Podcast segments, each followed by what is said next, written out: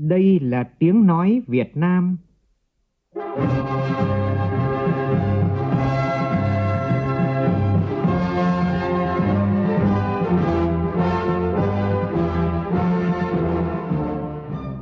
là tiếng nói Việt Nam, phát thanh từ Hà Nội, thủ đô nước Cộng hòa xã hội chủ nghĩa Việt Nam.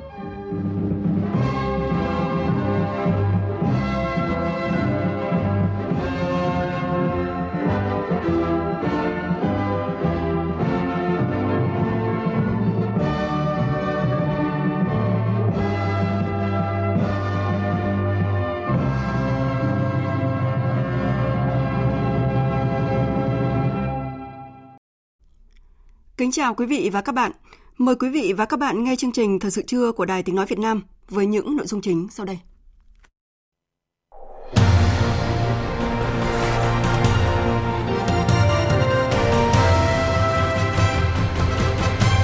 Chủ trì phiên họp thường trực chính phủ về công tác phòng chống dịch COVID-19, Thủ tướng Nguyễn Xuân Phúc yêu cầu tiếp tục giãn cách xã hội một cách hợp lý để cuộc sống dần trở lại bình thường nhưng vẫn phải đảm bảo an toàn. Từ hôm nay, quy định về giãn cách hành khách trên tất cả các phương tiện vận tải hành khách, cả đường bộ, đường thủy và đường hàng không được dỡ bỏ. Dịch tả lợn châu Phi tái bùng phát ở nhiều địa phương trong khi giá lợn giống tăng cao, khiến việc tái đàn của người chăn nuôi càng trở nên khó khăn hơn. Trong phần tin thế giới, trong bối cảnh càng nhiều quốc gia cân nhắc nới lỏng các quy định phong tỏa, Tổng Giám đốc Tổ chức Y tế Thế giới khuyến cáo các biện pháp dỡ bỏ phong tỏa cần được thực hiện hết sức thận trọng. Cựu giám đốc cơ quan tình báo Iraq ông Kadimi chính thức tuyên thệ nhậm chức thủ tướng, kết thúc sự bế tắc chính trị kéo dài hơn 5 tháng ở quốc gia Tây Á này.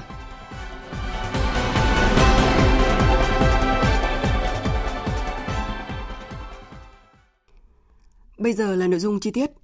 Thưa quý vị và các bạn, thông tin từ Ban chỉ đạo quốc gia phòng chống dịch COVID-19 cho biết, tính từ 6 giờ ngày 16 tháng 4 đến 6 giờ sáng nay, đã 21 ngày nước ta không phát sinh ca mắc COVID-19 do lây nhiễm trong cộng đồng. Số ca dương tính với virus SARS-CoV-2 được ghi nhận là 271, trong đó 232 bệnh nhân đã được điều trị khỏi và xuất viện, chiếm 86% tổng số ca mắc COVID-19. Hiện chỉ còn 39 bệnh nhân đang được điều trị tại các cơ sở y tế.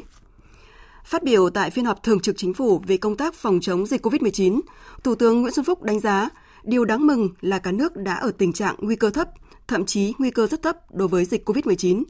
Thủ tướng đưa ra một thông điệp mới, đó là mỗi người dân, mỗi doanh nghiệp xác lập tình trạng bình thường mới trong cuộc sống và các hoạt động kinh tế xã hội để dần trở lại bình thường, trên tinh thần là đẩy mạnh phục hồi kinh tế, xây dựng đất nước. Phóng viên Vũ Dũng phản ánh.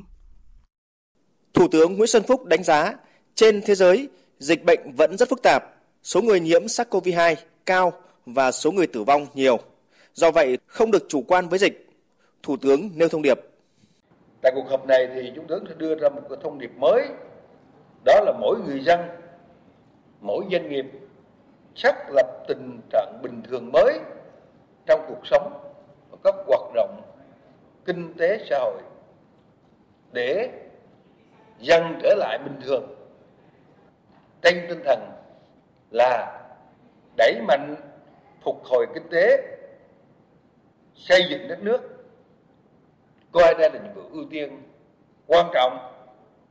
cần phải tập trung ở mọi cấp mọi ngành nhưng cũng không được chủ quan coi thường Covid-19 với bối cảnh mà chúng ta đã nêu trên. Với yếu tố như vậy, tại phiên họp hôm nay, chúng ta đã đưa ra nhiều biện pháp nới lỏng. Trước hết đó là tiếp tục thực hiện các biện pháp ngăn chặn dịch xâm nhập. Nếu có người ở nước ngoài về thì đều phải cách ly tập trung 14 ngày. Trừ trường hợp chuyên gia, chuyên công nhân làm nghề, nhà đầu tư thì phải có phương thức cách ly tại chỗ phù hợp. Y tế các cấp thực hiện nhiệm vụ này tuyệt đối không được để người nhập cảnh lây lan ra cộng đồng. Thủ tướng nêu rõ, dưới sự chỉ đạo của Bộ Y tế, Ủy ban nhân dân các địa phương thì ngành y tế các cấp phải trực xử lý kịp thời 100% khi có tình huống xảy ra, không được để dịch quay trở lại. Tiếp tục thực hiện các biện pháp bắt buộc là đeo khẩu trang ở nơi công cộng, phương tiện công cộng và nơi đông người, sát khuẩn tay, Về việc thực hiện các biện pháp phòng chống dịch trong nhà trường, Thủ tướng Nguyễn Xuân Phúc nêu rõ. Tại cuộc họp này, chúng ta đồng ý với đề xuất với ngành giáo dục đào tạo không bắt buộc học sinh đeo khẩu trang trong lớp học, mà cần tiếp tục giữ gìn vệ sinh cá nhân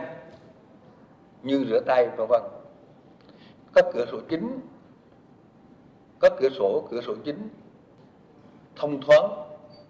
Nhà trường tăng cường các biện pháp lau khử khuẩn bề mặt, vệ sinh lớp học, nhà vệ sinh. Nhà vệ sinh không bắt buộc thực hiện giãn cách trong lớp học hạn chế tiếp xúc giữa các lớp học với nhau, vân vân.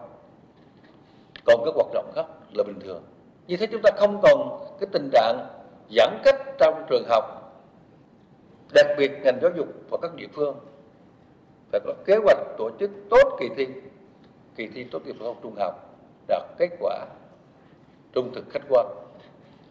Trên cơ sở đề nghị của các bộ ngành và địa phương, thủ tướng đồng ý mở cửa trở lại đối với một số loại hình kinh doanh dịch vụ trước đây phải đóng cửa, trừ vũ trường và karaoke. Các dịch vụ kinh doanh thiết yếu được mở cửa trở lại nhưng phải đảm bảo các điều kiện về phòng chống dịch. Tại cuộc họp, Thủ tướng Nguyễn Xuân Phúc cũng yêu cầu các bộ ngành và địa phương nghiêm túc thực hiện các nhiệm vụ giải pháp được giao, trong đó có những việc rất quan trọng như tập trung tháo gỡ khó khăn cho sản xuất kinh doanh. Thủ tướng yêu cầu các gói tài khóa, tiền tệ phải có hiệu lực trước khi diễn ra hội nghị thủ tướng với doanh nghiệp vào ngày 9 tháng 5 này. Đặc biệt là giải ngân nhanh tiền hỗ trợ an sinh xã hội đến sớm, đến đúng các đối tượng theo Nghị định 42 của Chính phủ, đồng thời giám sát để tránh gian lận, trục lợi. Về đề xuất thông quan hàng hóa tại các cửa khẩu phụ trên các tuyến biên giới Việt Nam Trung Quốc, Thủ tướng giao các phó thủ tướng phụ trách lĩnh vực chỉ đạo các bộ, ủy ban nhân dân các địa phương trực tiếp xử lý. Việc mở cửa các cửa khẩu phụ phải đảm bảo quy trình phòng chống dịch, chỉ khôi phục lại các cửa khẩu phụ có lưu lượng hàng hóa lớn, đặc biệt là hàng nông sản, thủy sản, hải sản, nguyên liệu cấp thiết phục vụ sản xuất mà trong nước chưa sản xuất được. Cùng với đó là phải tuân thủ việc chỉ thông thương hàng hóa, không thực hiện nhập cảnh, không được lợi dụng mở cửa khẩu phụ dẫn đến buôn lậu, gian lận thương mại. Đối với lĩnh vực du lịch, Thủ tướng yêu cầu Bộ Văn hóa, Thể thao và Du lịch khẩn trương chỉ đạo các địa phương xây dựng kế hoạch truyền thông các điểm đến an toàn với các biện pháp đẩy mạnh du lịch nội địa, chủ động tái khởi động thị trường du lịch quốc tế. Mỹ sẵn sàng tặng Việt Nam một số máy thở để hỗ trợ điều trị bệnh nhân COVID-19, đồng thời hai nước tiếp tục hợp tác chặt chẽ hơn nữa trong phòng chống dịch bệnh. Đây là khẳng định của Tổng thống Mỹ Donald Trump trong cuộc điện đàm với Thủ tướng Nguyễn Xuân Phúc vào đêm qua theo giờ Việt Nam. Tin chi tiết của phóng viên Vũ Dũng. Tại cuộc điện đàm, Tổng thống Hoa Kỳ Donald Trump đánh giá cao năng lực ứng phó với dịch bệnh của Việt Nam và cảm ơn Việt Nam đã tạo điều kiện cung cấp và vận chuyển trang thiết bị y tế cũng như trao tặng khẩu trang cho phía Hoa Kỳ, đồng thời cam kết hỗ trợ Việt Nam một số máy thở. Thủ tướng Chính phủ Nguyễn Xuân Phúc chia sẻ những mất mát khó khăn mà người dân Hoa Kỳ đang phải gánh chịu. Tin tưởng dưới sự lãnh đạo của Tổng thống Donald Trump, Hoa Kỳ sẽ sớm kiểm soát thành công dịch bệnh và tái khởi động nền kinh tế. Thủ tướng Chính phủ đánh giá cao sự hợp tác giữa hai nước trong đối phó với dịch bệnh COVID-19, cảm ơn thiện chí của Tổng thống Donald Trump tặng máy thở cho Việt Nam, đồng thời cảm ơn Hoa Kỳ đã hỗ trợ tài chính cho ASEAN, trong đó gần 10 triệu đô la Mỹ dành riêng cho Việt Nam để nâng cao năng lực y tế và phục hồi kinh tế sau dịch bệnh. Hai nhà lãnh đạo nhất trí sẽ thúc đẩy hơn nữa quan hệ kinh tế thương mại, tiếp tục mở cửa thị trường cho hàng hóa của nhau trong thời gian tới, đồng thời trao đổi về các biện pháp để đưa quan hệ toàn diện đi vào chiều sâu, nhất là trong dịp kỷ niệm 25 năm thiết lập quan hệ ngoại giao, qua đó đóng góp thiết thực cho hòa bình, ổn định, hợp tác và phát triển tại khu vực. Cùng ngày, theo đề nghị của phía Hoa Kỳ, Phó Thủ tướng Bộ trưởng Ngoại giao Phạm Bình Minh cũng đã điện đàm với Ngoại trưởng Hoa Kỳ Mike Pompeo. Hai bên nhất trí đánh giá quan hệ Việt Nam-Hoa Kỳ tiếp tục duy trì đà phát triển tích cực trên các lĩnh vực, nhất là kinh tế thương mại. Hai bên cũng đã trao đổi các vấn đề quốc tế và khu vực cùng quan tâm. Đại sứ Việt Nam tại Hoa Kỳ Hà Kim Ngọc hôm qua cũng đã có cuộc điện đàm với Thứ trưởng Bộ Nông nghiệp Hoa Kỳ Mark Kinney nhằm thúc đẩy hợp tác nông nghiệp giữa hai nước. Phóng viên Phạm Huân, thường trú tại Mỹ, đưa tin. Tại cuộc điện đàm, Đại sứ Hà Kim Ngọc khẳng định Việt Nam đang tích cực triển khai kế hoạch hành động hướng tới cán cân thương mại hài hòa và bền vững giữa hai nước, nhấn mạnh cam kết mở cửa hơn nữa thị trường Việt Nam và tăng cường mua hàng hóa và dịch vụ, trong đó có các sản phẩm nông nghiệp Hoa Kỳ. Thông tin các nỗ lực gần đây của Bộ Nông nghiệp và Phát triển Nông thôn và các cơ quan liên quan của Việt Nam trong việc cấp phép cho 469 cơ sở sản xuất thịt, 219 cơ sở sản xuất hải sản cũng như các sản phẩm nông nghiệp công nghệ cao của Hoa Kỳ. Đại sứ Hà Kim Ngọc cũng đề nghị phía Hoa Kỳ sớm hoàn tất thủ tục cấp phép cho quả bưởi tươi của Việt Nam, sớm công nhận Trung tâm Chiếu xạ Hà Nội tham gia chương trình chiếu xạ quả tươi xuất khẩu và bổ sung biện pháp xử lý hơi nước nóng đối với trái cây xuất khẩu sang Hoa Kỳ. Thứ trưởng Ted McKinney đánh giá cao việc Việt Nam tích cực thực hiện các thỏa thuận hợp tác nông nghiệp giữa hai nước, nhấn mạnh việc chính phủ Hoa Kỳ ủng hộ việc sử dụng các hóa chất nông nghiệp an toàn, bao gồm các sản phẩm có chứa hóa chất glyphosate, mong muốn Việt Nam tiếp tục xem xét các quy định liên quan giấy chứng nhận lưu hành tự do trong Nghị định 13 hướng dẫn thực hiện luật chăn nuôi. Liên quan đến chuyến bay đưa công dân Việt Nam từ Hoa Kỳ về nước, trong những ngày qua, Bộ Ngoại giao, Đại sứ quán và các cơ quan đại diện Việt Nam tại Hoa Kỳ đã chủ động tích cực phối hợp với các cơ quan liên quan trong nước và các cơ quan chức năng của Hoa Kỳ nhằm hỗ trợ hãng hàng không quốc gia Việt Nam nhanh chóng giải quyết các thủ tục để có thể triển khai chuyến bay trong thời gian sớm nhất. Hiện hãng hàng không quốc gia Việt Nam đã hoàn thành đầy đủ các thủ tục cần thiết theo yêu cầu của phía Hoa Kỳ và dự kiến sẽ tổ chức chuyến bay vào hôm nay. Chuyển sang những thông tin khác, Sáng nay, Đại lễ Phật đàn 2020 Phật lịch 2564 được tổ chức tại Hà Nội trong điều kiện phòng chống dịch COVID-19 theo đúng chỉ thị của Thủ tướng Chính phủ. Tại buổi lễ, Giáo hội Phật giáo Việt Nam đã kêu gọi toàn thể tăng ni, Phật tử tiếp tục đoàn kết, chung tay đồng lòng chiến thắng đại dịch COVID-19. Phóng viên Lại Hoa phản ánh.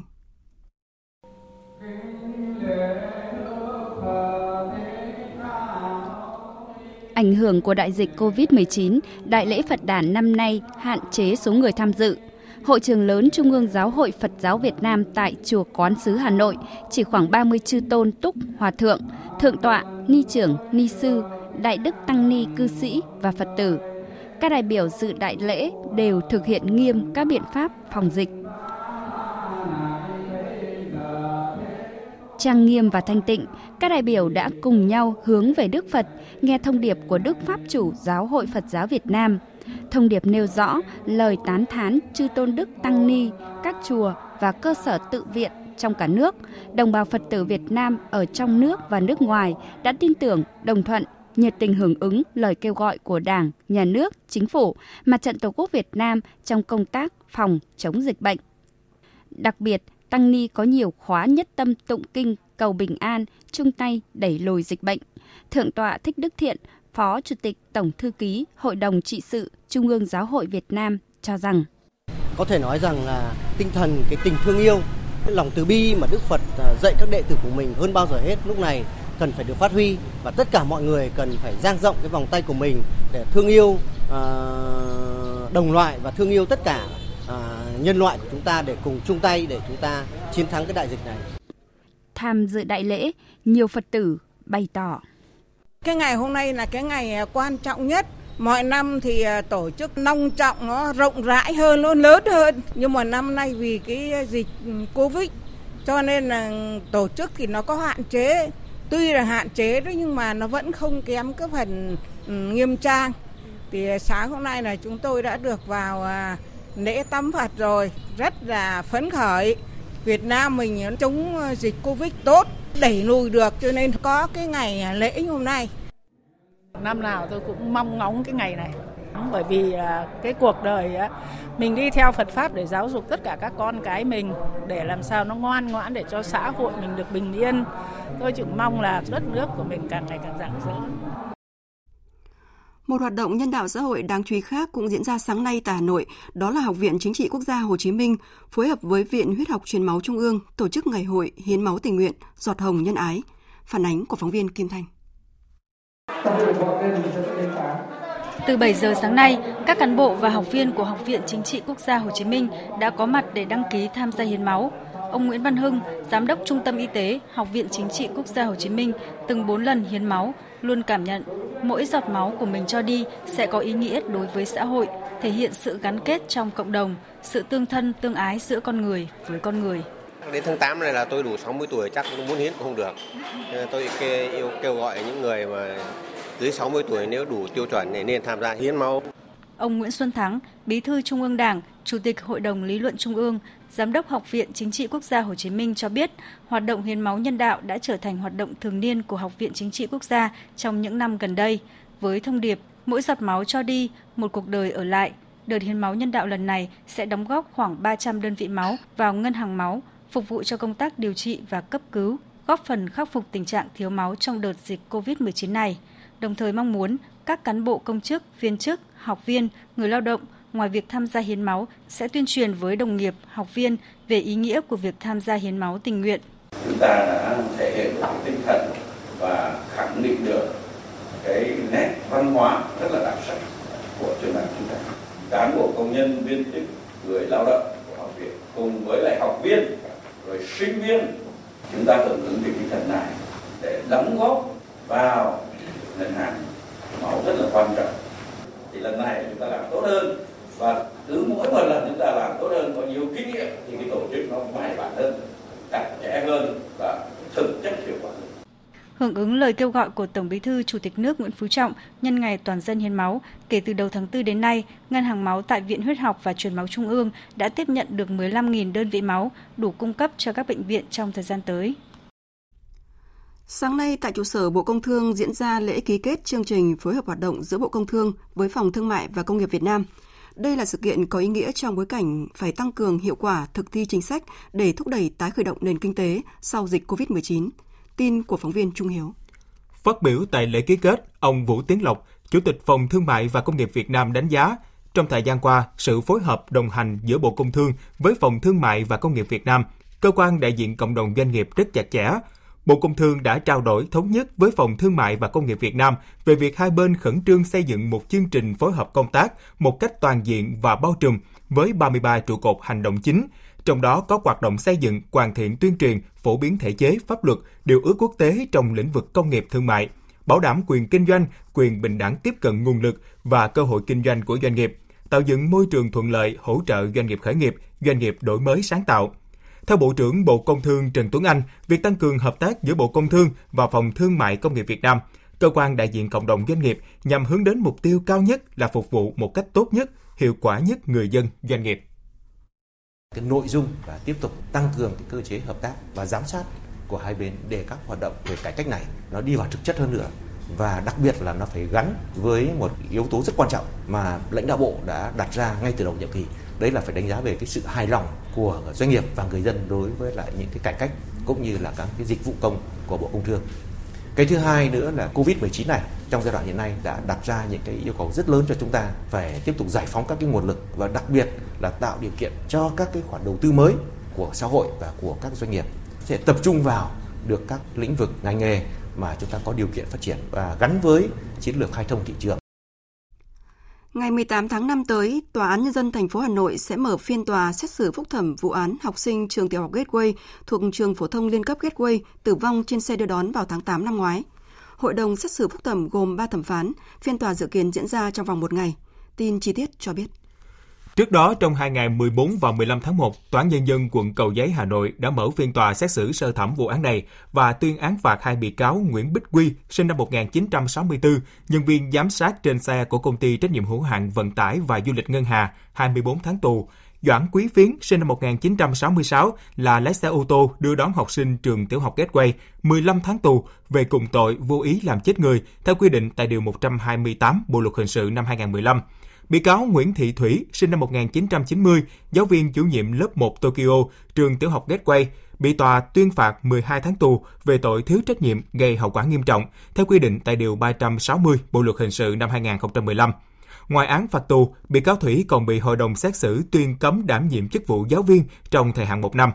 Bị hại trong vụ án là cháu Lê Hoàng Long, sinh ngày 13 tháng 6 năm 2013, trú tại chung cư Trung Yên Plaza, số 1 phố Trung Hòa, quận Cầu Giấy, Hà Nội, là học sinh lớp 1 Tokyo, trường tiểu học Gateway, thuộc trường phổ thông liên cấp Gateway. Bản án sơ thẩm nhận định đây là vụ án không có đồng phạm, song hành vi độc lập của ba bị cáo đã khiến cháu Lê Hoàng Long tử vong do bị bỏ quên trên xe đưa đón. Sau khi án sơ thẩm tuyên, cả ba bị cáo trong vụ án đều làm đơn kháng cáo. Thưa quý vị và các bạn, mới chớm vào mùa hè, nhưng những ngày qua có thời điểm nhiệt độ đo được tại các trạm khí tượng lên đến gần 40 độ C. Nắng nóng đã ảnh hưởng không nhỏ đến cuộc sống cũng như là sản xuất của người dân. Vậy trong thời gian tới, khi bước vào giai đoạn nắng nóng diễn biến, thời tiết sẽ như thế nào? Phóng viên Đài tiếng nói Việt Nam đã phỏng vấn ông Trần Quang Năng, trưởng phòng dự báo thời tiết, Trung tâm Dự báo Khí tượng Thủy văn Quốc gia. Mời quý vị và các bạn cùng nghe. Thưa ông Trần Quang Năng, mặc dù mới chớm hè như những ngày đầu tháng 5 vừa qua thì chúng ta dễ dàng nhận thấy sự không liệt của mùa hè năm nay bởi sự nắng nóng và oi bức. Vậy Trung tâm Dự báo Khí tượng Thủy văn Quốc gia thì có nhận định như thế nào về mùa hè năm nay? Là năm 2020 được dự báo là một năm có nhiệt độ cao hơn trung bình nhiều năm. Và trong mùa hè năm nay, chúng tôi nhận định rằng nhiệt độ trung bình từ tháng 5 đến tháng 10 trên phạm vi toàn quốc sẽ phổ biến cao hơn trung bình nhiều năm cùng thời kỳ là khoảng từ 0,5 đến 1,0 độ C. Sẽ có những nơi lên đến 42 trên 42 độ. Vậy tình trạng nắng nóng và nắng nóng gai gắt trên diện rộng đầu tiên của mùa hè năm 2020 sẽ xuất hiện vào khi nào và với nền nhiệt độ ra sao thưa ông ạ? Vâng, trong 2-3 ngày vừa qua thì chúng ta đang trải qua một cái đợt nắng nóng gai gắt đầu tiên của mùa hè năm nay. Đến ngày 9 tháng 5, chúng tôi nhận định đây sẽ là thời gian cao điểm của đợt nắng nóng này.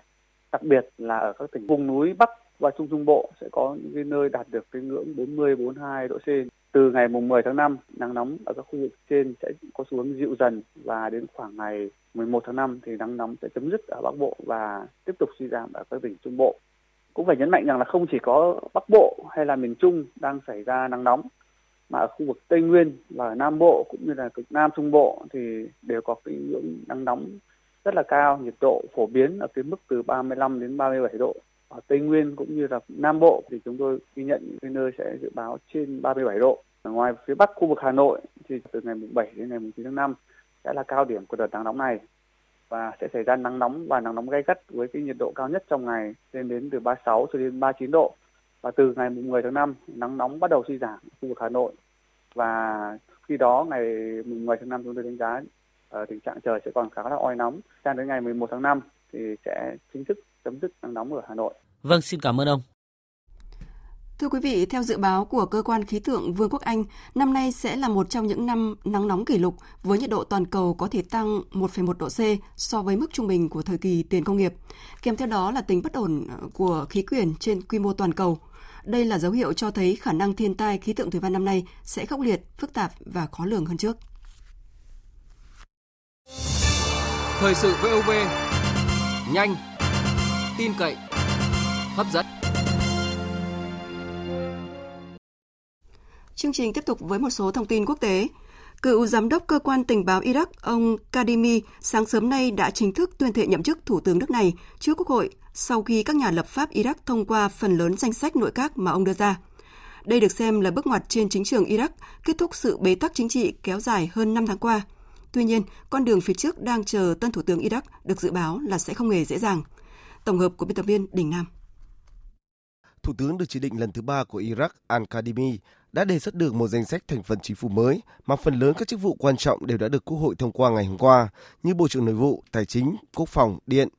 Tuy nhiên vẫn còn hai vị trí là Bộ trưởng Ngoại giao và Bộ trưởng Dầu mỏ vẫn chưa được Quốc hội nhất trí. Với phần lớn danh sách nội các mới được thông qua, Thủ tướng được chỉ định đã chính thức được Quốc hội phê chuẩn để trở thành tân Thủ tướng quốc gia Trung Đông này. Khi nắm quyền điều hành đất nước, ông Al-Kadimi tuyên bố đây phải là một chính phủ phục vụ người dân, một chính phủ phục vụ bằng hành động chứ không phải bằng lời nói. Tất cả các chính trị gia phải có trách nhiệm ủng hộ chính phủ mới và làm cho chính phủ này hoạt động hiệu quả. Đây sẽ không phải là một chính phủ bị cô lập, một chính phủ điều hành đất nước sau cánh cửa đóng kín. Theo ông Al-Kadimi, chính phủ mới sẽ sớm có câu trả lời cho các cuộc khủng hoảng xã hội, kinh tế và chính trị mà quốc gia này đang phải đối mặt. Giới phân tích nhận định con đường phía trước của tân thủ tướng Iraq và các thành viên nội các mới của ông sẽ không hề dễ dàng. Một số người dân Iraq cho biết. Chúng tôi vốn đã khó khăn, giờ đây dịch bệnh lại khiến chúng tôi khó khăn hơn nữa, đặc biệt là với những người không có thu nhập cố định, đối với những người làm việc tự do. Tình hình thực sự tồi tệ.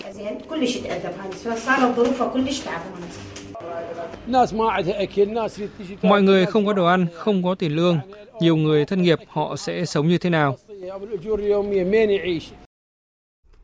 Tổng thống Mỹ Donald Trump hôm qua đã phủ quyết một nghị quyết của Quốc hội hạn chế quyền hạn của Tổng thống trong việc phát động tấn công quân sự chống lại Iran. Phóng viên Đài tiếng nói Việt Nam thường trú tại Mỹ đưa tin. Trong nghị quyết được Quốc hội Mỹ thông qua tháng 3 vừa qua, Tổng thống sẽ không được phép phát động tấn công quân sự chống lại Iran nếu không có sự đồng ý của Quốc hội. Tổng thống Donald Trump đã phủ quyết nghị quyết này ngày 6 tháng 5. Động thái đã được dự báo từ trước nhưng bị trì hoãn do đại dịch COVID-19.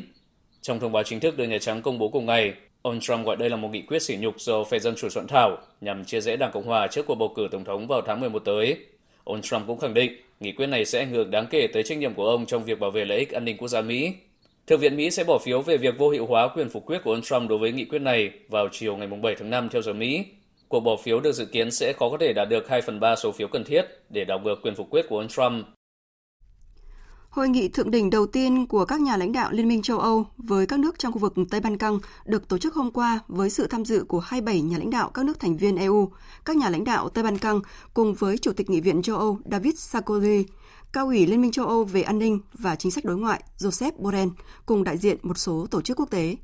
Phóng viên Đài Tiếng Nói Việt Nam đưa tin. Tại hội nghị, các nhà lãnh đạo đã thông qua tuyên bố Zagreb gồm 20 điểm, trong đó nhấn mạnh sự ủng hộ của các nhà lãnh đạo EU đối với viễn cảnh gia nhập châu Âu của các nước Tây Ban Căng. Bên cạnh đó, các nhà lãnh đạo Tây Ban Căng thì tái khẳng định hội nhập châu Âu là một lựa chọn chiến lược và cam kết sẽ thực hiện cải cách trên tất cả các lĩnh vực để phù hợp với tiến trình gia nhập khối. Hiện nay, Albania, Montenegro, Bắc Macedonia và Serbia đã là quốc gia ứng cử viên chính thức gia nhập EU. Bosnia và Herzegovina cùng với Kosovo được coi là ứng cử viên tiềm năng. Các nhà lãnh đạo EU khẳng định quyết tâm tăng cường hơn nữa sự hỗ trợ của mình ở tất cả các lĩnh vực cho các quốc gia Tây Ban Căng và hoan nghênh các cam kết cải cách mạnh mẽ của các nước này trên nguyên tắc tuân thủ các giá trị của châu Âu.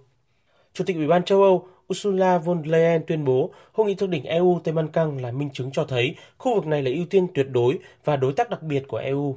Bà tin tưởng EU sẽ có trách nhiệm đặc biệt trong việc giúp đỡ các đối tác trong khu vực này gia nhập Liên minh châu Âu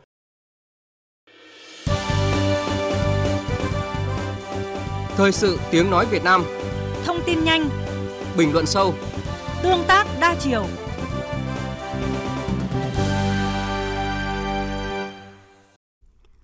Thưa quý vị và các bạn, cách đây 66 năm, ngày 7 tháng 5 năm 1954, chiến dịch Điện Biên Phủ đã toàn thắng, kết thúc vẻ vang cuộc kháng chiến chống Pháp gian khổ kéo dài 9 năm của dân tộc ta – đồng thời chấm dứt ách thống trị của thực dân Pháp kéo dài hàng thế kỷ, mở ra bước phát triển mới cho cách mạng ba nước Việt Nam, Lào, Campuchia. Thắng lợi của chiến dịch Điện Biên Phủ đã đi vào lịch sử dân tộc Việt Nam và lịch sử thế giới như một bản hùng ca trói lọi của thế kỷ 20. Những địa danh Mường Thanh, Hồng Cúm, Him Lam mãi là những bốc son cho tinh thần, ý chí đấu tranh kiên cường trên con đường đi tới tự do, độc lập của nhân dân ta dành cả tuổi thanh xuân để giải phóng, rồi xây dựng mảnh đất Mường Thanh trở nên khang trang, tươi đẹp như ngày hôm nay.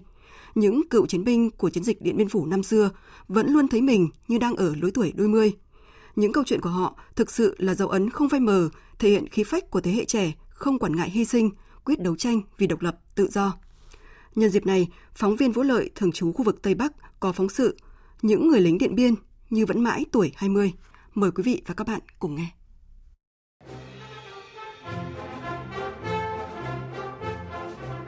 Đúng dịp này, 66 năm trước, khi cùng đồng đội từ miền xuôi lên miền núi tham gia chiến dịch Điện Biên Phủ, chiến sĩ Bùi Văn Tình được biên chế vào trung đoàn 176, đại đoàn 316. Một thời gian sau đó, ông được tăng cường sang trung đoàn 174, trực tiếp tham gia đánh chiếm và đặt đột phá trên đồi A1, nơi diễn ra trận đánh khốc liệt nhất của quân đội nhân dân Việt Nam với thực dân Pháp trong chiến dịch Điện Biên Phủ. Này, bước qua tuổi 90, ký ức về khoảnh khắc Điện Biên Phủ hoàn toàn giải phóng vẫn luôn in đậm trong tâm trí người chiến sĩ năm xưa. Mình cắm cờ đội A1 rồi, quân nó không còn sống sót trên đội A1 nữa. Thế nhưng mà một thời gian sau thì bắt đầu pháo binh bắn các thứ dồn dập nó lại tấn công mình. Quân của nó lại đổ bộ ngay đỉnh rồi nó đánh mình hát xuống. Bây giờ mới phát hiện ra hầm ngầm bảo vệ chỉ huy chờ. Thế là về sau được lệnh như là mong bọc khóa nên đánh thì như vậy mới mới mới thắng lợi hoàn toàn mới mới chiếm được đội A1.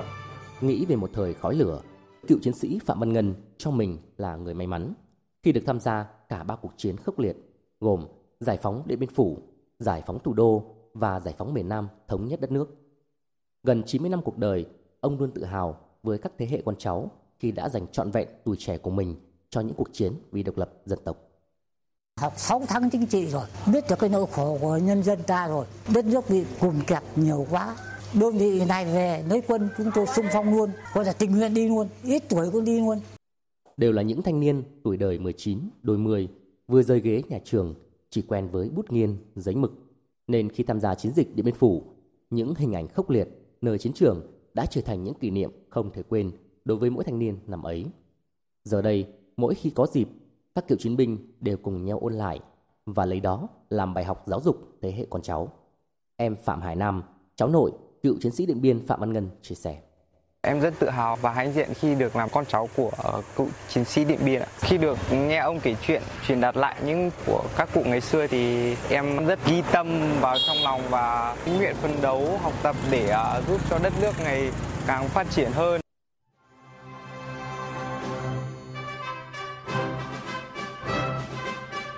sáu mươi sáu năm qua, kể từ ngày đất nước ngân vang bài ca giải phóng Điện Biên, những người chiến sĩ năm xưa còn lại giờ đều đã ở tuổi xưa này hiếm.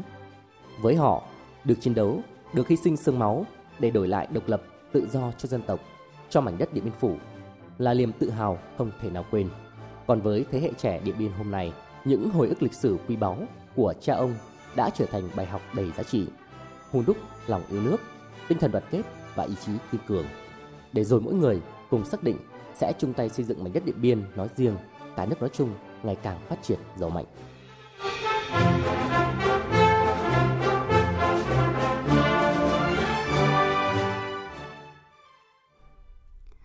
Thưa quý vị, hôm nay cũng là một ngày đặc biệt của Hải quân Nhân dân Việt Nam, kỷ niệm 65 năm ngày thành lập, với lực lượng tiền thân là Cục Phòng thủ Bờ Biển. Từ chỗ chỉ có 141 cán bộ, chiến sĩ, công nhân viên, phương tiện vũ khí hết sức thô sơ lạc hậu, trải qua 65 năm xây dựng, đã trở thành quân chủng cách mạng, chính quy, tinh nhuệ và tiến thẳng lên hiện đại. Các thế hệ cán bộ, chiến sĩ trong quân chủng hải quân nối tiếp nhau xây đắp nên truyền thống vẻ vang, sắt son lời thề giữ biển đảo của Tổ quốc. Chuẩn Đô đốc Đặng Minh Hải, Phó Chính ủy Quân chủng Hải quân khẳng định. Xây dựng bản lĩnh chính trị và ý chí quyết tâm cho bộ đội và góp phần giữ vững cái sự ổn định về chính trị của quân chủng trong mọi điều kiện hoàn cảnh và làm cho hải quân thực sự là lực lượng chính trị trung thành, tin cậy của Đảng, nhà nước và nhân dân và sẵn sàng hy sinh vì sự nghiệp bảo vệ chủ quyền biển đảo. Quý vị và các bạn đang nghe chương trình thật sự trưa của Đài Tiếng Nói Việt Nam. Chương trình tiếp tục với những nội dung đáng chú ý sau đây.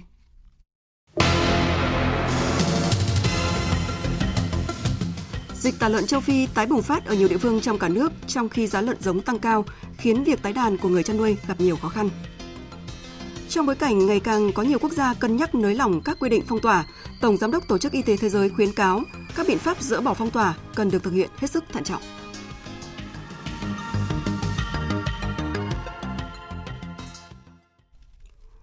Tổng cục Thuế vừa có văn bản yêu cầu các cục thuế tiếp nhận và giải quyết tất cả thông báo ngừng nghỉ kinh doanh của các cá nhân và hộ kinh doanh không phụ thuộc vào thời gian gửi thông báo ngừng nghỉ kinh doanh đến cơ quan thuế hoặc giải quyết theo ngày thông báo ngừng nghỉ của cơ quan nhà nước có thẩm quyền. Sở dĩ có văn bản này là do theo thông tư 95 của Bộ Tài chính, hộ gia đình, cá nhân kinh doanh có đăng ký kinh doanh khi ngừng nghỉ phải gửi thông báo đến cơ quan đăng ký kinh doanh và cơ quan thuế chậm nhất là 15 ngày còn với cá nhân không đăng ký kinh doanh, chỉ đăng ký thuế thì thời gian gửi thông báo thuế là một ngày làm việc trước khi tạm ngừng kinh doanh. Tuy nhiên, trong đợt dịch COVID-19, nhiều trường hợp hàng quán và nhiều ngành nghề kinh doanh không thiết yếu buộc phải tạm đóng cửa chỉ sau khi có thông báo vài tiếng, nên không thể thực hiện theo yêu cầu của Bộ Tài chính. Thực hiện nghị quyết 42 của Chính phủ về các biện pháp hỗ trợ người dân gặp khó khăn do đại dịch COVID-19, tỉnh Đắk Lắk đang tích cực ra soát, lập danh sách các đối tượng được thụ hưởng. Phóng viên Nam Trang đưa tin. Theo Sở Lao động Thương binh và Xã hội tỉnh Đắk Lắk, toàn tỉnh có khoảng 554.000 người thuộc diện được hỗ trợ theo nghị quyết 42, chủ yếu là người thuộc hộ nghèo, hộ cận nghèo với 392.000 người. Ngoài ra, các lao động không có giao kết hợp đồng lao động cũng có số lượng lớn, khoảng 85.800 người. Dự kiến, kinh phí hỗ trợ cho các nhóm đối tượng khoảng 700 tỷ đồng. Trước mắt, Ủy ban Nhân dân tỉnh Đắk Lắc đã ban hành hai quyết định phê duyệt danh sách hỗ trợ đối tượng người có công với cách mạng đang hưởng trợ cấp hàng tháng của hai huyện Cờ Rông Bách và Cờ Rông Anna với số tiền đề nghị hơn 2 tỷ 520 triệu đồng. Hỗ trợ đợt 1 cho 575 người bán vé số với số tiền gần 259 triệu đồng. Theo ông Trần Phú Hùng, Giám đốc Sở Lao động Thương binh và Xã hội tỉnh Đắk Lắc, để công tác hỗ trợ đến tay kịp thời các đối tượng trong thời gian sớm nhất, Sở đã yêu cầu các địa phương khẩn trương rà soát, lập danh sách các đối tượng gửi về Sở, đảm bảo đúng đối tượng, tránh trùng lập. Về phía Sở cũng đã thành lập ban chỉ đạo. Dưới ban chỉ đạo có cái tổ thẩm định, có cái tổ kiểm tra của các cái phòng chuyên môn là khác tham gia vào đó. Khi mà có cái danh sách của các huyện đề nghị lên thì chúng tôi là sẽ cái tổ này sẽ chịu trách nhiệm là lọc toàn bộ rà soát thì cũng là để làm sao cho đảm bảo cho việc là tránh trùng lập cái đối tượng. Chỉ trong vài tuần qua, các ổ dịch tả lợn châu Phi đã xuất hiện trở lại tại 6 trong tổng số 8 huyện thành phố của tỉnh Bắc Cạn. Phóng viên công luận thường trú khu vực Đông Bắc đưa tin. với 6 trong tổng số 8 huyện thành phố đã xuất hiện ổ dịch. Các lực lượng chức năng của tỉnh Bắc Cạn đang kiểm soát chặt chẽ tình trạng vận chuyển lợn giống ra vào tỉnh và các vùng có dịch, yêu cầu các trạm chốt kiểm dịch động vật trên hai tuyến quốc lộ kiểm soát chặt chẽ 24 trên 24 giờ. Ông Nông Quang Hải, trưởng phòng quản lý dịch bệnh và chăn nuôi, chi cục thú y Bắc Cạn cho biết, hiện đơn vị đã được hỗ trợ thêm một số vật tư thuốc khử trùng, sẵn sàng ứng phó với tình huống dịch tiếp tục lây lan và yêu cầu ngừng ngay việc tái đàn tại các xã đã có ổ dịch cùng với việc à, đi vào thực hiện các biện pháp chống dịch mà đối với các ổ dịch đã xảy ra trên bàn từ ngày 16 tháng 4 đến nay về phía ngành thì cũng đã tham mưu cho tỉnh tiếp tục là chỉ đạo việc tái đàn thận trọng thì đối với địa phương mà mà đã qua đã qua 30 ngày không phát sinh ổ dịch mới đủ điều kiện để tái đàn thì mới được phép tái đàn. Cái hai nữa là cái việc này phải được thực hiện theo đúng quy trình. Các địa phương là phải hướng dẫn ờ, các ờ, chủ cơ sở chăn nuôi là phải đăng ký và kê khai với chính quyền địa phương. Đến thời điểm này tại tỉnh Bắc Cạn mới có khoảng 130 cá thể lợn nhiễm bệnh bị tiêu hủy và các ổ dịch mới xuất hiện chủ yếu ở các hộ chăn nuôi quy mô nhỏ lẻ. Dù vậy, người chăn nuôi cần hết sức đề phòng, tuân thủ nghiêm hướng dẫn của cơ quan chuyên môn, tránh để dịch bùng phát trên diện rộng như đã xảy ra trong năm 2019. Còn tại Tiền Giang, dịch tả lợn châu Phi đã được khống chế. Tuy nhiên, giá lợn giống tăng quá cao khiến người chăn nuôi gặp khó khăn trong việc tái đàn. Phóng viên Nhật Trường thông tin. Ở thời điểm này, giá heo hơi người chăn nuôi bán ra ở mức gần 9 triệu đồng trên một tạ. Riêng thịt heo ở ngoài chợ giá cũng ở mức cao và hút hàng. Thịt đùi giá 130.000 đồng trên 1 kg, ba rọi 150.000 đồng trên 1 kg và sườn non giá gần 200.000 đồng trên 1 kg. Đây là mức giá cao nhất từ trước đến nay. Giá tăng cao là do từ khi có dịch bệnh tả heo châu Phi, đàn heo của tỉnh Tiền Giang sụt giảm chỉ còn vài trăm nghìn con. Hơn nữa, giá heo giống ở mức cao hơn 100.000 đồng trên 1 kg và khan hiếm, nên người chăn nuôi gặp khó khăn trong việc tái đàn. Ông Nguyễn Chí Thạch, thương lái mua heo tại xã Đồng Thạnh, huyện Gò Công Tây, tỉnh Tiền Giang chia sẻ. Giá heo hơi tại thời điểm ngày hôm nay mua phải 8 triệu 8, 9 triệu, người dân mới bán. Còn rẻ hơn là nhà vườn không có cho coi heo mà không bán luôn. Tại vì là một ấp giờ chợ giỏi lắm còn một hai hậu nuôi thôi. Việc thực hiện chỉ đạo thủ tướng chắc hơi bị khó lại từ cái dịch bệnh tới nay là khan hiếm heo. Theo quyết định mới nhất của Bộ Giao thông Vận tải, từ 0 giờ sáng nay, dỡ bỏ quy định về giãn cách hành khách trên các phương tiện vận tải hành khách, bao gồm xe buýt, xe taxi, xe chở khách, tàu hỏa, máy bay và tàu thủy. Bộ Giao thông Vận tải cũng yêu cầu thực hiện nghiêm các biện pháp đảm bảo phòng chống dịch COVID-19 như đeo khẩu trang đúng cách tại các khu vực công cộng, thực hiện khai báo y tế, thường xuyên rửa tay bằng xà phòng hoặc dung dịch sát khuẩn, kiểm tra thân nhiệt, hạn chế giao tiếp, ăn uống trên phương tiện vận tải hành khách. Trước diễn biến phức tạp trở lại của tình hình trật tự an toàn giao thông, nhất là sau đợt nghỉ lễ 30 tháng 4, mùng 1 tháng 5 và nới lỏng giãn cách xã hội phòng chống dịch COVID-19, Cục Cảnh sát Giao thông vừa ban hành kế hoạch tổng kiểm soát phương tiện giao thông đường bộ Kế hoạch nhằm tiếp tục thực hiện nghiêm túc có hiệu quả luật phòng chống tác hại của rượu bia, Nghị định số 100 của Chính phủ quy định xử phạt vi phạm hành chính trong lĩnh vực giao thông đường bộ và đường sắt và kế hoạch của Bộ Công an về phòng chống đua xe trái phép. Kế hoạch được thực hiện từ ngày 15 tháng 5 đến ngày 16 người đến ngày 14 tháng 6 tới. Nhằm kịp thời động viên biểu dương các đơn vị tập thể đã có thành tích tốt trong công tác đảm bảo trật tự an toàn giao thông, xử lý hành vi giải đinh, vật nhọn trên các tuyến quốc lộ thuộc địa bàn thành phố Hồ Chí Minh, Sáng nay, Ban An toàn giao thông thành phố tổ chức khen thưởng các tập thể có liên quan. Tin của phóng viên Tỷ Huỳnh.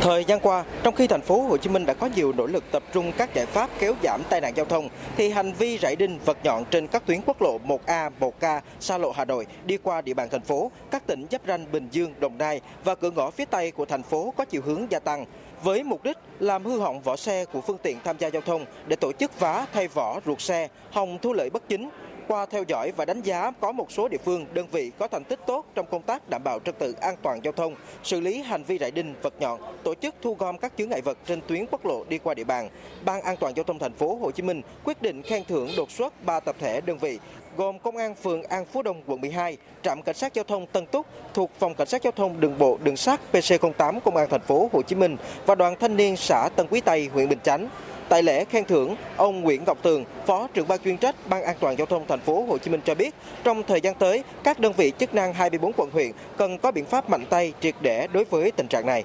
Chúng ta không thể chấp nhận một cái thành phố văn minh hiện đại nghĩa tình như thế này mà lại có những cái trường hợp vi phạm là đi rải đinh có thể là vì lợi nhuận của một vài cá nhân nào đó để mà thực hiện trên tài sản tính mạng của người khác gây cho cái tâm lý hoang mang bất ổn của người dân khi tham gia giao thông. Đây là vấn đề hành vi đáng phải lên án đáng phải loại trừ ra khỏi một cái xã hội. Thời sự VOV nhanh tin cậy hấp dẫn. Tính đến sáng nay, tại 212 quốc gia và vùng lãnh thổ trên toàn thế giới ghi nhận hơn 3 triệu 800 nghìn ca mắc COVID-19 và gần 265 nghìn ca tử vong. Mỹ vẫn là tâm dịch của thế giới với hơn 1 triệu 260 nghìn ca mắc COVID-19 và hơn 74.700 ca tử vong. Ở Nga, dịch COVID-19 vẫn căng thẳng với gần 166.000 người mắc. Người đứng đầu cơ quan kiểm soát và bảo vệ tiêu dùng Nga Anna Popova khuyến nghị dỡ bỏ các hạn chế theo ba giai đoạn dựa trên các chỉ số như mức tăng số ca, quỹ giường trống và độ phủ xét nghiệm. Phóng viên Anh Tú, thường trú tại Liên bang Nga, đưa tin. Tại cuộc họp trực tuyến về thực hiện các biện pháp đã thông qua trước đó nhằm hỗ trợ nền kinh tế và lĩnh vực xã hội dưới sự chủ trì của Tổng thống Nga Putin, người đứng đầu cơ quan kiểm soát và bảo vệ tiêu dùng Anna Papova đã đưa ra các khuyến nghị về dỡ bỏ các hạn chế được áp đặt tại Nga do dịch COVID-19 theo ba giai đoạn. Ở giai đoạn đầu tiên sẽ có thể tập thể dục và thể thao trong không gian mở, đi dạo với trẻ em, hoạt động của các công trình thuộc lĩnh vực thương mại và dịch vụ có diện tích hạn chế và tuân thủ khoảng cách xã hội. Giai đoạn thứ hai, cho phép đi bộ trên đường phố với gia đình và hoạt động của các tổ chức giáo dục. Ở giai đoạn thứ ba, chúng tôi đề xuất rằng những nơi nghỉ ngơi cho dân cư, đó là công viên, quảng trường, các vườn hoa, sẽ bắt đầu hoạt động trong khi tuân thủ giãn cách xã hội.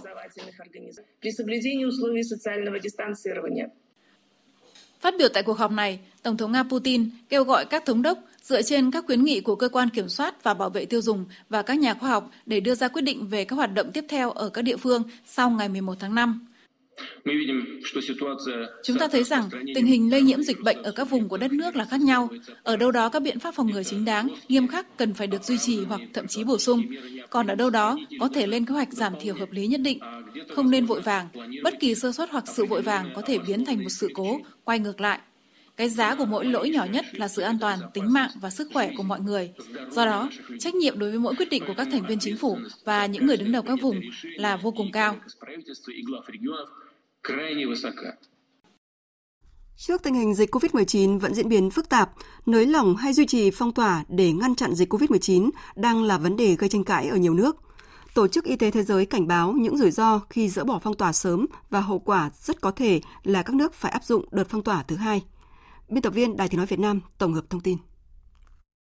tái áp đặt các lệnh phong tỏa nếu khu vực nào đó có hơn 50 ca nhiễm mới trên 100.000 dân trong vòng 7 ngày. Đó là nội dung đáng chú ý nhất trong các biện pháp nới lỏng các hạn chế mà chính quyền 16 bang ở Đức đã nhất trí. Thủ tướng Đức Angela Merkel công bố các bước đi nới lỏng lệnh phong tỏa, nhận định giai đoạn 1 của dịch bệnh đã qua nhưng vẫn còn chặng đường dài phía trước.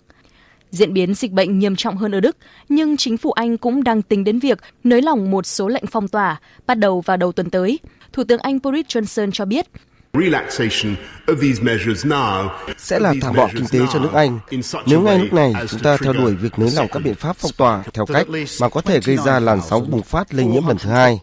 Hôm nay, chính phủ Anh họp để đánh giá nhưng chưa thể ngay lập tức quyết định cách thức dỡ bỏ phong tỏa vì tình hình dịch bệnh còn rất phức tạp. Số ca tử vong ở Anh do COVID-19 đã tăng lên 30.076. Lựa chọn giữa thiệt hại về người do dịch bệnh hay thiệt hại kinh tế cũng đang là thực trạng ở Mỹ. Các chuyên gia nhận định, việc mở cửa trở lại hoạt động kinh doanh hay mở cửa các hàng quán cần phải được cân nhắc thận trọng dựa trên số liệu và thực tế dịch bệnh hơn là các tính toán về lợi ích chính trị. Trước sự cân nhắc đầy khó khăn ở nhiều nước, Tổng Giám đốc WHO Tedros Adhanom Ghebreyesus liệt kê một loạt các bước quốc gia cần thực hiện trước khi tháo rỡ các biện pháp hạn chế, bao gồm quản lý chặt khâu giám sát và chuẩn bị kỹ càng cho hệ thống y tế. Ông nhấn mạnh nguy cơ quay trở lại phong tỏa là có thật nếu các quốc gia không quản lý tốt quá trình nới lỏng các hạn chế để phòng ngừa dịch bệnh và việc nới lỏng cần làm theo từng giai đoạn.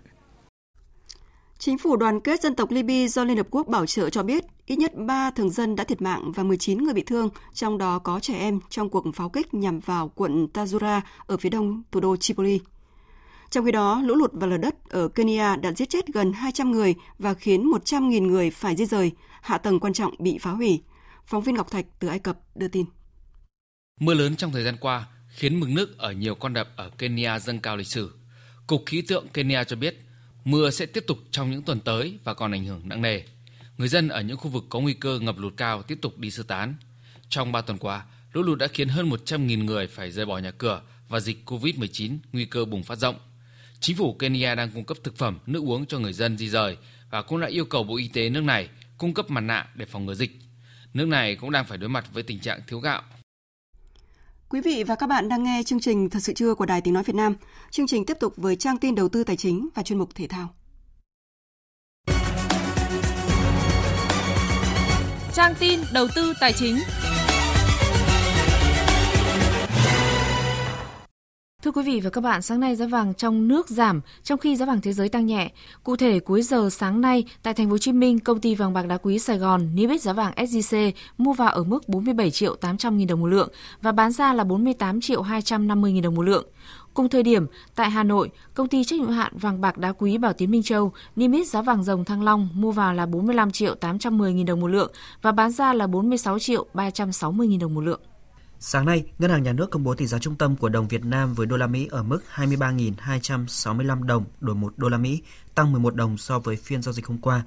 Với biên độ cộng trừ 3% đang được áp dụng, tỷ giá trần mà các ngân hàng áp dụng hôm nay là 23.962 đồng và tỷ giá sàn là 22.567 đồng đổi 1 đô la Mỹ.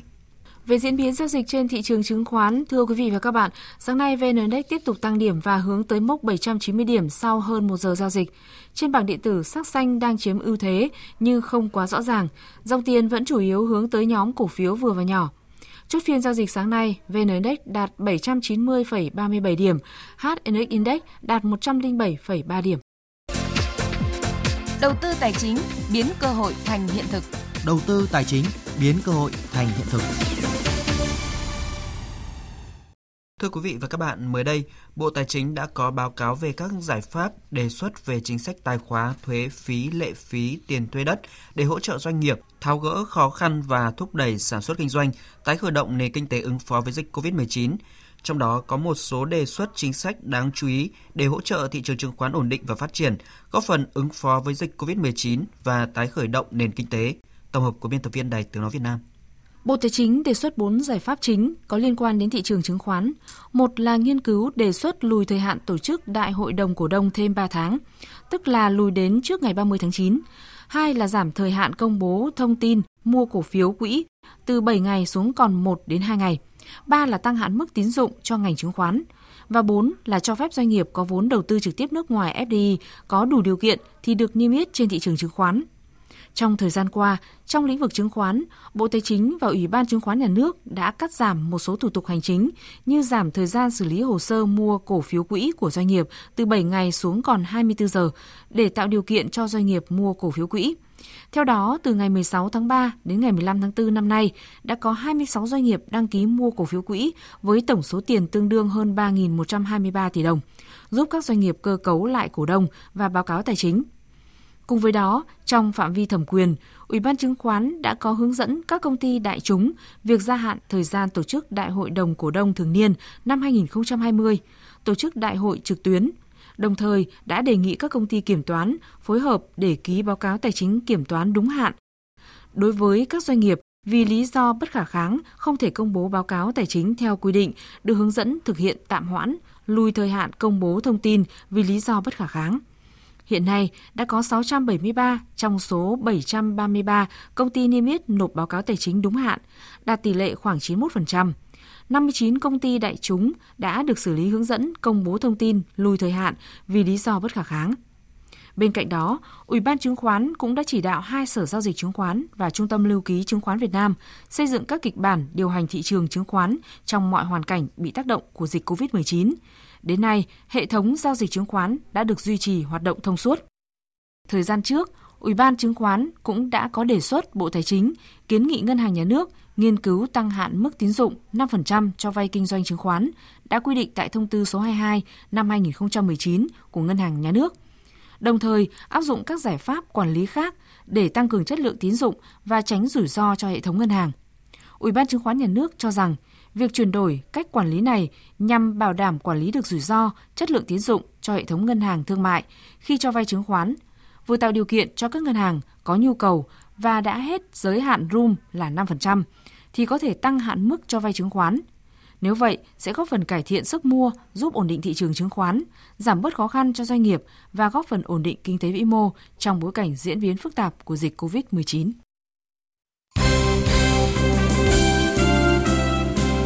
Thưa quý vị và các bạn, do ảnh hưởng của dịch bệnh COVID-19, V-League 2020 phải tạm hoãn sau hai vòng đầu tiên, trong khi giải hạng nhất quốc gia và cúp quốc gia đều chưa thể khởi tranh. Hôm qua, Ban điều hành các giải bóng đá chuyên nghiệp Việt Nam quốc gia 2020 ban hành thông báo số 42 dự kiến kế hoạch tổ chức các giải bóng đá chuyên nghiệp quốc gia 2020. Theo đó, các trận đấu vòng loại cúp quốc gia Bamboo Airways dự kiến tổ chức từ ngày 24 tháng 5. Các trận đấu vòng 1/8 dự kiến tổ chức từ ngày 30 tháng 5. Lịch thi đấu của giải vô địch quốc gia LS 2020 và giải hạng nhất quốc gia LS 2020 sẽ được thông báo sau. Theo huấn luyện viên Chu Đình Nghiêm, việc lùi lịch giúp các đội bóng có thêm thời gian chuẩn bị, nhưng thời gian 4 tuần vẫn chưa thực sự đủ để các cầu thủ lấy lại phong độ tốt nhất. Ban tổ chức chưa đưa ra một cái lịch chính thức nào, chỉ là cái dự kiến là có thể là cuối tháng 5 mở màn bằng à, cái cúp quốc gia, sau rồi đầu tháng 6 thì có thể là vòng 3 của V-League nhưng mà cái đấy thì cũng chưa chính xác. Thành ra câu lạc bộ Hà Nội thì có một cái quỹ thời gian thì câu lạc bộ Hà Nội quay lại tập là ngày 27. Nếu như mà cuối tháng 5 thì sẽ có một uh, một tháng thì có thể là 4 tuần thì đương đương nhiên là cái sự, sự chuẩn bị thì nó sẽ không được tốt khi mà cầu thủ đã nghỉ một tháng mà quay lại thì 4 tuần thì uh, tôi nghĩ rằng là đây là vì cái vùng dịch thì uh, chắc chắn là các câu lạc bộ cũng đều có một cái phương án tốt nhất để cho cầu thủ mình tìm lại một cái cảm giác. Việc các giải bóng đá chuyên nghiệp quốc gia chưa thể ấn định chính thức ngày trở lại chắc chắn sẽ ảnh hưởng rất lớn đến kế hoạch tập trung đội tuyển quốc gia chuẩn bị cho vòng loại World Cup 2022. Theo Tổng thư ký Liên đoàn bóng đá Việt Nam Lê Hoài Anh, VFF sẽ tạo điều kiện tốt nhất cho thầy trò huấn luyện viên Park Hang-seo. Chúng tôi sẽ dành cái quỹ thời gian đấy cho tháng 9 và trước những cái trận đấu chính thức vào tháng 10 và tháng 11 năm 2020 nếu không có gì thay đổi. Ờ, chắc chắn là nếu mà vào tháng 9 chúng tôi sẽ có những trận đấu dành để kiểm tra cái lực lượng trước khi bước vào trận đấu với Malaysia. Đối với đội tuyển quốc gia thì có lẽ là chỉ cần kiểm tra một trận đấu chính thức trước khi mà còn có thể là có những trận đấu tập nội bộ hoặc là đối với những đội V-League vân vân thì những cái đó là ban huấn luyện người ta sẽ chuẩn đề xuất. Kể từ khi dịch COVID-19 bùng phát, các kế hoạch tập trung cũng như huấn luyện của đội tuyển quốc gia bị xáo trộn đáng kể. Nhưng theo Tổng thư ký Lê Hoài Anh, nếu có sự chuẩn bị tốt nhất, thầy trò huấn luyện viên Park Hang-seo vẫn đạt được những mục tiêu đề ra các cái kế hoạch nó sẽ không được diễn ra như chúng ta dự, dự tính trước đó thì nhưng mà cái điều này nó không chỉ ảnh hưởng Việt Nam mà tất cả các nước trong khu vực thế do vậy thì uh, chỉ có bằng cách là chúng ta có được những cái kế hoạch chuyển đổi tích cực nhất và đồng thời uh, với quỹ thời gian còn lại thì uh, chúng ta vẫn có thể đặt mục tiêu cho cho những cái kết quả khả quan ở Việt Nam trong thời gian tới ở các đấu trường khu vực. Thưa quý vị và các bạn, sau khi xem xét một cách thận trọng diễn biến của dịch bệnh COVID-19, chính phủ một số nước có nền bóng đá hàng đầu châu Âu phát đi tín hiệu cho các giải đấu bóng đá chuyên nghiệp được thi đấu trở lại. Hiện các quy định về giãn cách xã hội ở nước Anh vẫn được tuân thủ nghiêm ngặt, nhưng với sự chấp thuận của chính phủ, các cầu thủ đã có thể tập luyện như bình thường, nghĩa là có thể giao tiếp và tập luyện chiến thuật. Dự kiến giải Ngoại hạng Anh sẽ được tái khởi động vào ngày 12 tháng 6 và diễn ra trên các sân trung lập trong tình trạng không khán giả. Ngày mai, đại diện của các câu lạc bộ tham dự Premier League sẽ nhóm họp để bàn về việc tái khởi động giải đấu. Để mùa giải được tiếp diễn, cuộc họp cần 14 trên 20 phiếu thuận, và nếu đạt được thỏa thuận để tiếp tục thi đấu, các đội bóng còn chờ sự cho phép của chính phủ Anh. Ngoại trưởng Anh ông Dominic Raab thông báo. Tôi biết là chính phủ đang có kế hoạch tổ chức các cuộc họp với giới thể thao để các vận động viên được tập luyện trở lại trong điều kiện an toàn. Sau đó, các trận đấu có thể diễn ra trong tình trạng không có khán giả. Nhưng chúng ta chỉ có thể để các hoạt động thể thao trở lại dựa trên lời khuyên của đội ngũ y tế và các nhà khoa học. Tất cả các vấn đề đều đang được xem xét. Trong khi đó tại Đức, chính phủ nước này đã cho phép các hoạt động bóng đá được trở lại, nhưng phải ít nhất là từ ngày 22 tháng 5 và cũng diễn ra trong điều kiện không có khán giả, kèm theo đó là những biện pháp khắt khe về kiểm dịch. Thủ tướng Angela Merkel nhấn mạnh. Äh, äh, Chúng tôi đã thảo luận về một số lĩnh vực, trong đó có các giải Bundesliga 1 và Bundesliga 2. Các giải đấu này sẽ được thi đấu trở lại vào nửa sau của tháng 5, nhưng phải tuân thủ nghiêm ngặt các biện pháp về vệ sinh,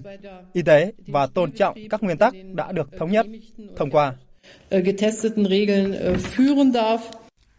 Trong một diễn biến liên quan, Liên đoàn bóng đá châu Âu UEFA đã có cuộc họp trực tuyến với các câu lạc bộ hôm qua để bàn về kế hoạch tái khởi động phần còn lại của mùa giải. Về giải chuyên nghiệp các nước, UEFA đưa ra yêu cầu phải hoàn tất trong tháng 7, còn UEFA Champions League và Europa League hoàn tất một tháng sau đó. Dự báo thời tiết Bắc Bộ và khu vực Hà Nội có mây, chiều nắng có nơi có nắng nóng, chiều tối và đêm có mưa rào và rông vài nơi, gió Nam đến Đông Nam cấp 2, cấp 3. Trong cơn rông có khả năng xảy ra lốc, xét và gió giật mạnh, nhiệt độ từ 25 đến 36 độ, có nơi trên 36 độ. Riêng Quảng Ninh, Hải Phòng, nhiệt độ cao nhất phổ biến trong khoảng 31 đến 34 độ. Các tỉnh từ Thanh Hóa đến Thừa Thiên Huế ít mây, chiều nắng nóng và nắng nóng gai gắt, có nơi đặc biệt gai gắt, đêm không mưa, gió Tây Nam cấp 3, nhiệt độ từ 25 đến 39 độ, vùng núi có nơi 40 đến 42 độ. Các tỉnh ven biển từ Đà Nẵng đến Bình Thuận ít mây, phía Bắc chiều nắng nóng và nắng nóng gai gắt, đêm không mưa, phía Nam chiều nắng có nơi còn nắng nóng, chiều tối có mưa rào và rông vài nơi, đêm không mưa, gió đông đến đông nam cấp 2, cấp 3, nhiệt độ từ 34 đến 38 độ. Riêng Ninh Thuận, Bình Thuận, nhiệt độ cao nhất phổ biến trong khoảng 33 đến 35 độ. Tây Nguyên và Nam Bộ có mây, chiều nắng nóng, chiều tối và đêm có mưa rào và rông vài nơi, gió nhẹ. Trong cơn rông có khả năng xảy ra lốc, xét và gió giật mạnh, nhiệt độ từ 25 đến 36 độ, có nơi trên 36 độ. Tiếp theo là dự báo thời tiết biển. Vịnh Bắc Bộ, vùng biển từ Quảng Trị đến Quảng Ngãi, vùng biển từ Bình Định đến Ninh Thuận, khu vực Bắc và giữa Biển Đông, khu vực quần đảo Hoàng Sa thuộc thành phố Đà Nẵng không mưa, tầm nhìn xa trên 10 km, gió Nam cấp 5 có lúc cấp 6, biển động. Vùng biển từ Bình Thuận đến Cà Mau, vùng biển từ Cà Mau đến Kiên Giang, khu vực Nam Biển Đông, khu vực quần đảo Trường Sa thuộc tỉnh Khánh Hòa và Vịnh Thái Lan có mưa rào và rông vài nơi, tầm nhìn xa trên 10 km, gió nhẹ. Tới đây chúng tôi kết thúc chương trình Thời sự trưa của Đài Tiếng Nói Việt Nam. Chương trình do các biên tập viên Minh Châu, Lan Anh, Hằng Nga và Việt Cường thực hiện với sự tham gia của kỹ thuật viên Tạ Tre, chịu trách nhiệm nội dung Nguyễn Thị Tuyết Mai. Cảm ơn quý vị và các bạn đã quan tâm lắng nghe.